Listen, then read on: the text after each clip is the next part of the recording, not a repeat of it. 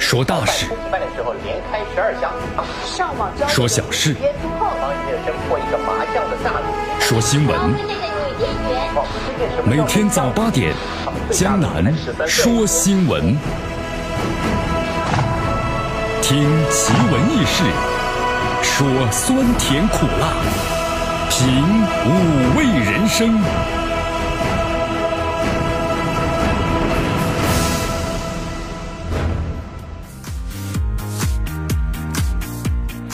哎呦，这一大清早啊，江南想问咱们收音机前听众朋友们一个问题呀。今天上班路上呢，遇到了一件事儿。有朋友问江南了，遇到了什么事儿啊？开心的还是不开心的呢？不开心的事儿，为什么不开心啊？你看吧，这绿灯亮了之后，咱们该怎么办呢？开车的朋友们，那就前进啊！对呀，这前面这辆车呢，就是不走，是直行吗？还是左拐啊？左拐，那左拐是应该不能走啊。不过前面有一个预留预行车道啊啊，大家明白吗这意思吧？要出发到进行到我们的预发位置啊，提前进入到对，大概进了，这辆车不做反应，旁边车也都开过去了，就这辆车不做反应，不知道他是不懂呢，还是咱们四川话是在装怪。摁了几次喇叭提醒之后呢，依然是纹丝不动啊！哎呦，这个时候呢，怒路症就出来了呀啊！还好那个时间呢，有几秒钟的时间。好，绿灯亮了，哎，左拐了，开始了。然后看了一下一位戴着眼镜的很斯文的男子，哎呀，就搞不清楚这个教练到底是怎么教的他呀？你看，哎呀，真的啊，其实这种事情很容易引起的什么怒路症，真的怒路症。你看咱们这个现场，呃，收音机前开车的朋友们，如果遇到这样的人的话，你会怎么办呢？那很多朋友说那，那真的是怒路症，蹭蹭蹭，天气又热啊，就出来了，对不对？你按照正常的规则，你不走的话，那不确实引起后面的人的强烈反感吗？不过江南的话说回来了，哎呀，不要让这种垃圾人呐，接管自己生活中的任何一天啊，是不是呢？生活中遇到这样的人呢，最好是一笑而过。为什么呀？发生的很多血案都是这样啊！你看那个谁谁谁，那个谁谁谁，不都是呢和一些不正常的人嘛，对不对？我们的正常的人是遵守交通规则的，是吧？那么你和这些不正常的、不遵守交通规则人去生气或者去打斗，那将要付出代价的呀。所以说，听从内心，走自己应该走的路。所以江南一句话送给大家啊：这人的最好境界啊就是谁会和垃圾一般见识呢？是不是？哎呦，那个谁谁谁，你又违反交通规则了，气！江南，你才说了别生气嘛。哎呀，不过没办法啊，咱们这个人呢就是人，是吧？只能给大家开个玩笑啊。其实话说回来，真的就是不要和这些垃圾人呢一般见识，对吧？你正常，他不正常。那么如果你们发生冲突的话呢，你这个正常人肯定要为此付出代价，是吧？来来来，进入我们今天的江南说新闻啊！哎呦，江南呢想温馨提示大家一下，放暑假了，放暑假之后，咱们很多朋友呢都喜欢出去外出旅游走一走，是不是？特别是咱们的学生朋友，还有这个老师，放假了没有时间了嘛？但是江南提醒大家，现在啊，咱们社会呢很复杂的，什么样的人都有，所以希望大家一定要注意安全啊！你看，昨天有个新闻，江南看了一下，这个重庆啊北碚区两名这个女教师。然后呢，到现在的话呢，十来天的时间了，突然就失联了。先是去北京玩，最终目的地啊，去他们内蒙古，然后是他们这个哎亲属还是老家。但是呢，到了北京之后呢，还打电话报了平安。再之后母亲打电话，哎，就关机了。再之后怎么就联系不上了？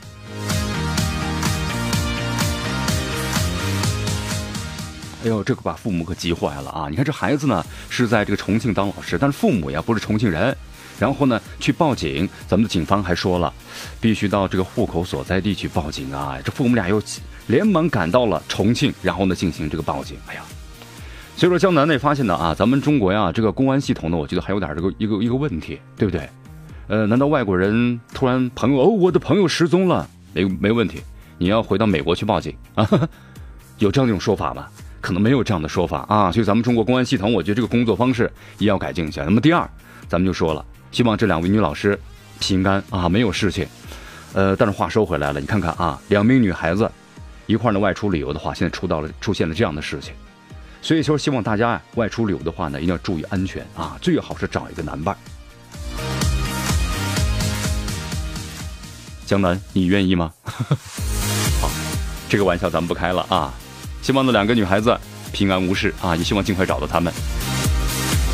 来关注一下今天的天气情况。哎呦，今天还没这个呃，还没出门就被太阳呢叫醒了啊！阳光呢直射进了这个卧室，哎呀，啊，江南在想啊，这要是在冬天那该多好啊！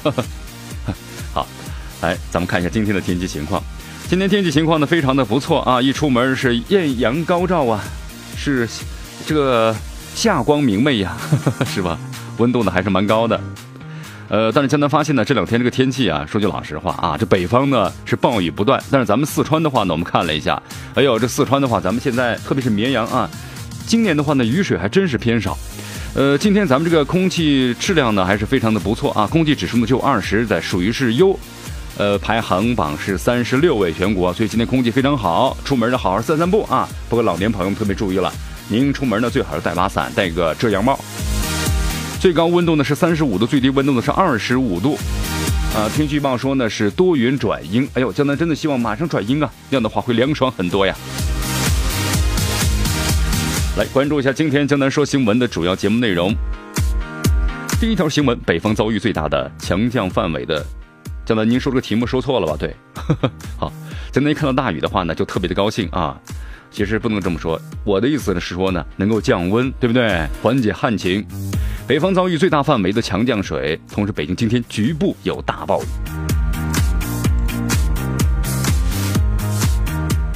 长江防委呢特别发布最新消息，不存在牺牲小城市来保大城市。很多朋友说江南这是怎么回事啊？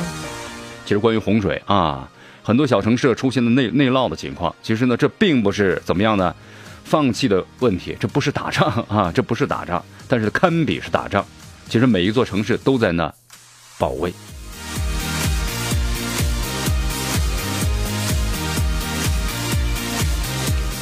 辽宁赴台旅行团的大巴起火，二十六人遇难，起火原因不明。博士生的商场偷窥多名女子群体被抓，自称的有此癖好，可能是男人都有此癖好吧。上海今年最大的地下钱庄案呢告破，案值是上百亿。艾滋病人信息泄露啊！诈骗电话打到单位的患者辞职。上海中环飙车者呢被拘，一人为国内学历最高车手。好，以上就是今天呢江南说新闻的主要节目内容。那么接下来呢，我们一起进入资讯早早报，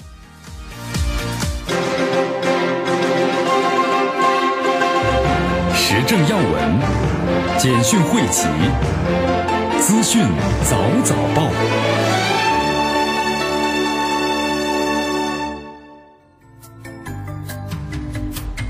好，资讯早早报，早听早知道。欢迎大家继续锁定和关注的绵阳广播电视台九十六点七故事频率，江南为你所带来的节目。来，第一条新闻跟这个下雨有关系了。哎呀，那不是江南的真热啊啊！每次我在家里，我妈叫我去拿这个冰箱里东西的时候，我就把冰箱打开，让多待一会儿。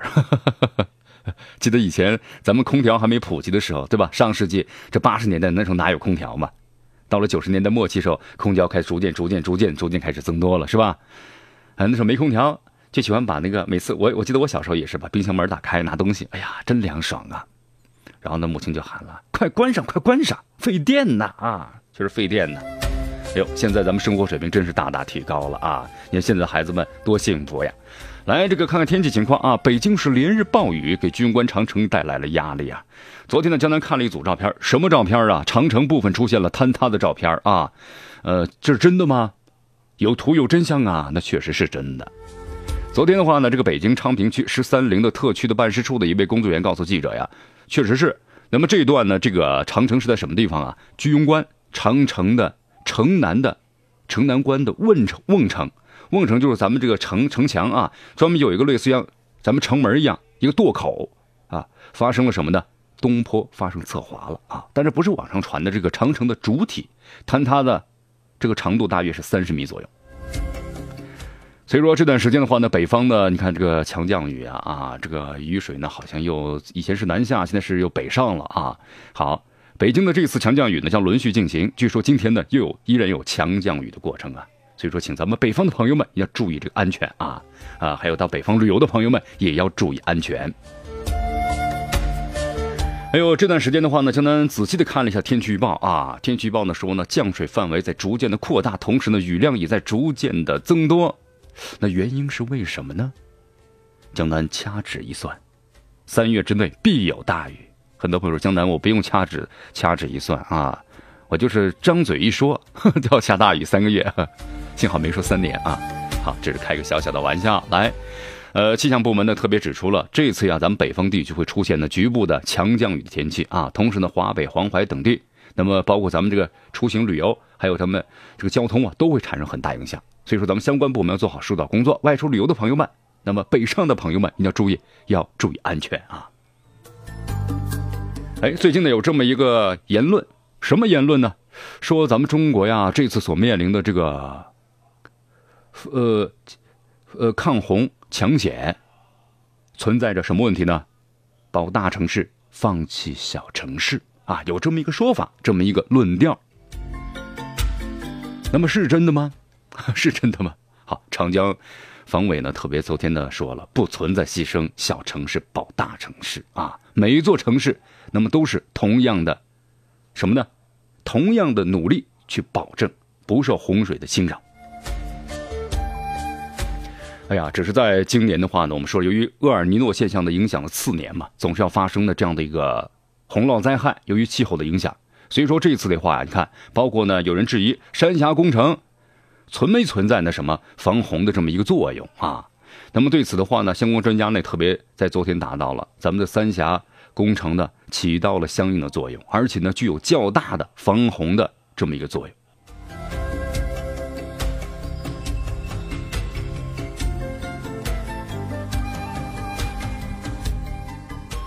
好，其实这次咱们中国呀，江南想多说两句啊。其实咱们中国这次所面临的这个洪涝灾害的话呢，让我们在很多城市又看到了这个什么呢？大海是吧？城市看海，特别是武汉啊。这个武汉的话，我们也在节目当中特别谈到了。武汉呢，由于它自身的原因呢，也存在问题，对吧？对雨水的储存空间不足，然后呢，在过去建设之中呢，也没有保护好湖泊和低洼地带，尤其是湖泊遭到了填埋，啊，城市建设呢，确实投入的。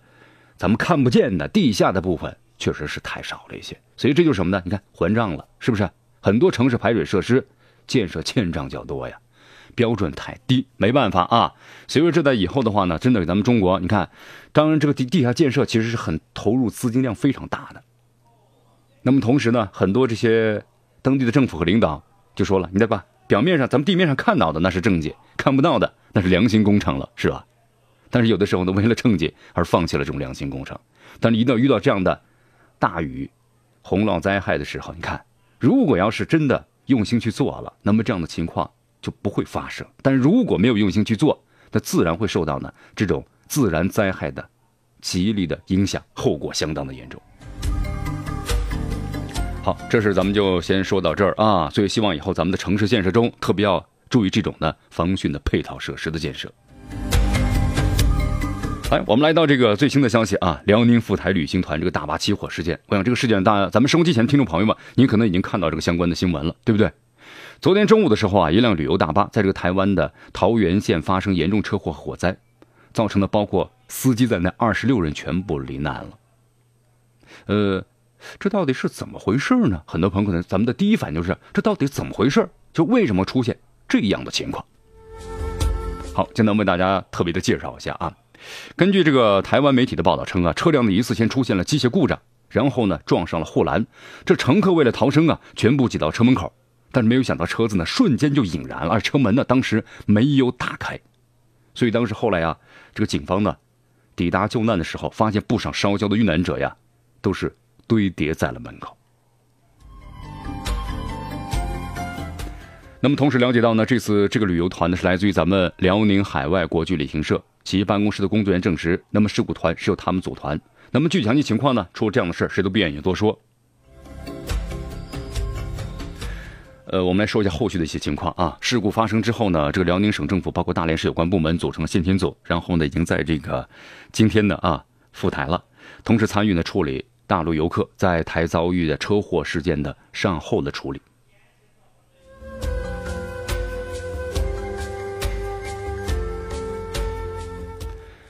哎呀，其实江南呢，就发现呢，有这么一个问题，包括咱们这二零零八年的时候五幺二特大地震，对不对？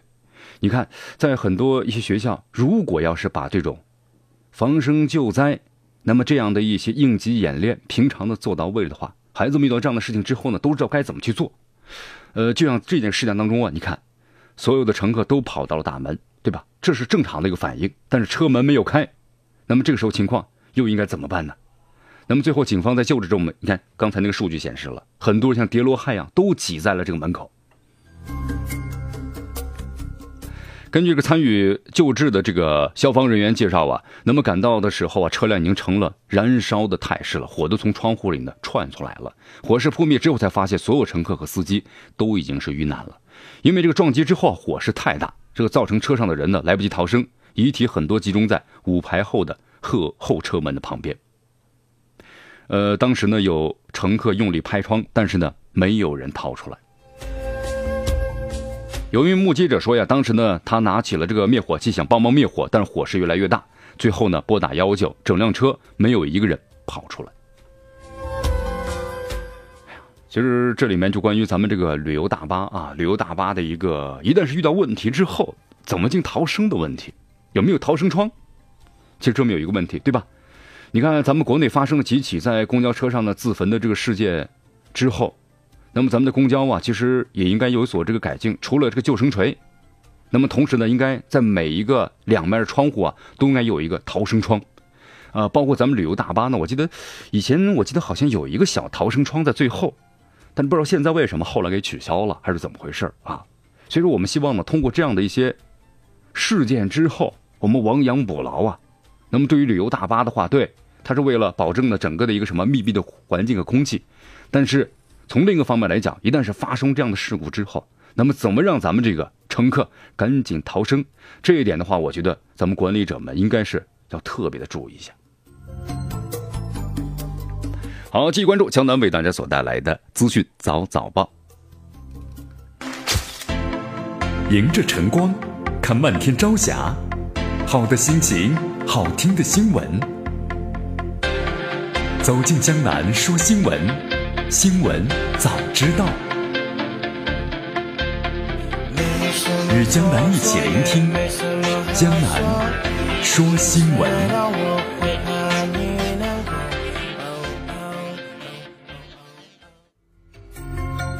好，资讯早早报，早听早知道，欢迎大家继续锁定的绵阳广播电视台九十六点七，继续关注我们的节目。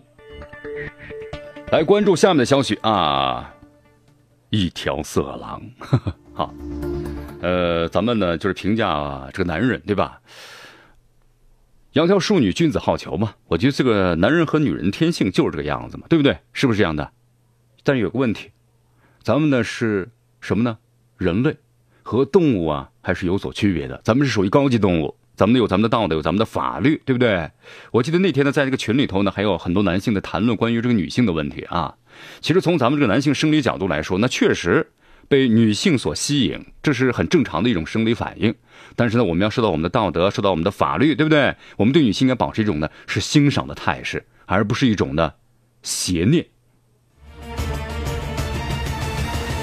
所以说，你看这个新闻当中啊，然后怎么样呢？东方新天地地下一层，一名男子尾随女子，用手机前置摄像头拍摄这个女性的内裤啊，然后呢就是偷窥裙底。发现之后呢，报警，民警很快把这名男子带回了派出所。那么之后呢，就是有爆料了，这名男子呀，三十多岁，据说是在北京某名校在读的博士生。哎呦，这样的人呢很多。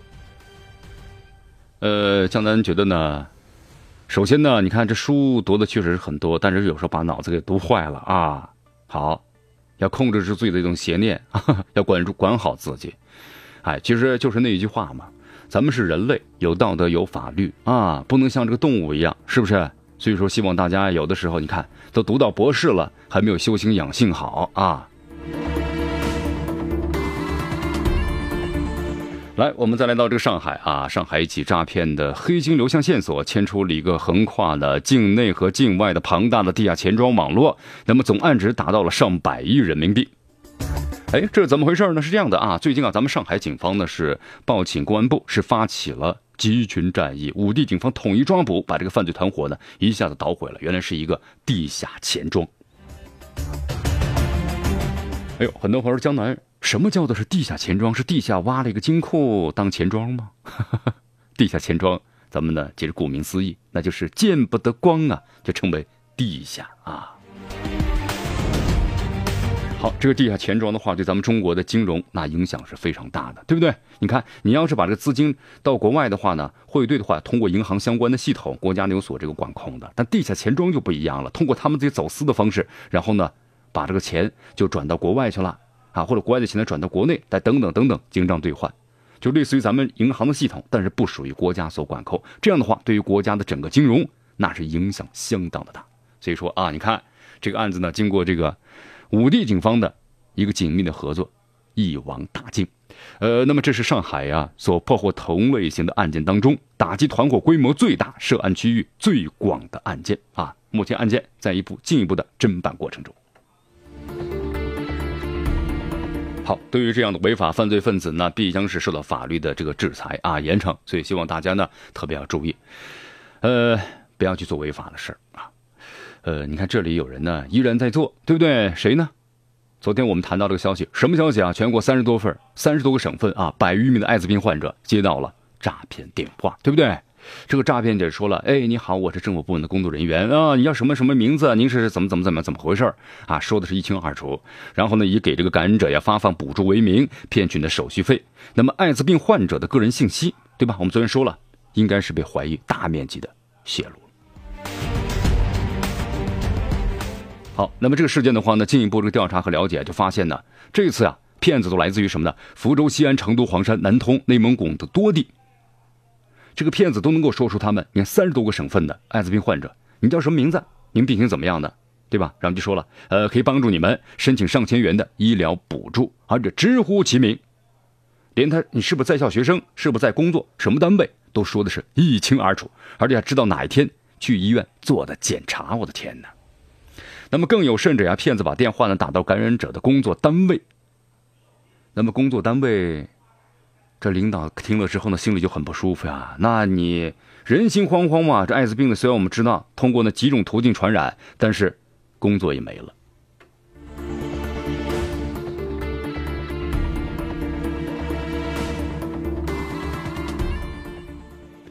同时，感染者也告诉记者啊，其实和疾控中心啊平时几乎就没有什么联系。那么最近疾控中心呢联系过他们，温馨提示了一下，说有人诈骗，平时几乎啊就没有什么联系。那么疾控中心对于我们没有什么帮助，反而呢会带来相关的麻烦，因为不提供药物，怎么把我们的信息泄露了呢？这到底是怎么回事呢？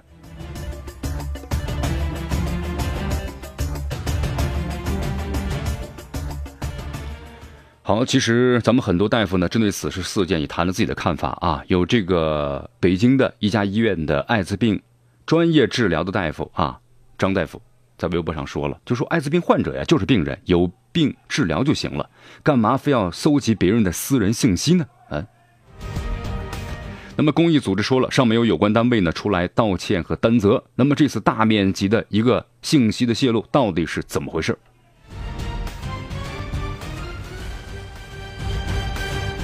好，其实对于艾滋病患者呀，咱们的疾控中心呢，收集他们的相关信息啊，其实这个理由呢，就是说呢，可以更好的保护或者是进行相应的控制啊，呃，但是呢，现在没有想到怎么会出现呢这样的一个大面积的信息泄露的情况，到底是怎么回事？那么我们也希望有相关的部门或者单位，那么对此次的这样的一种泄密行为进行道歉和担责。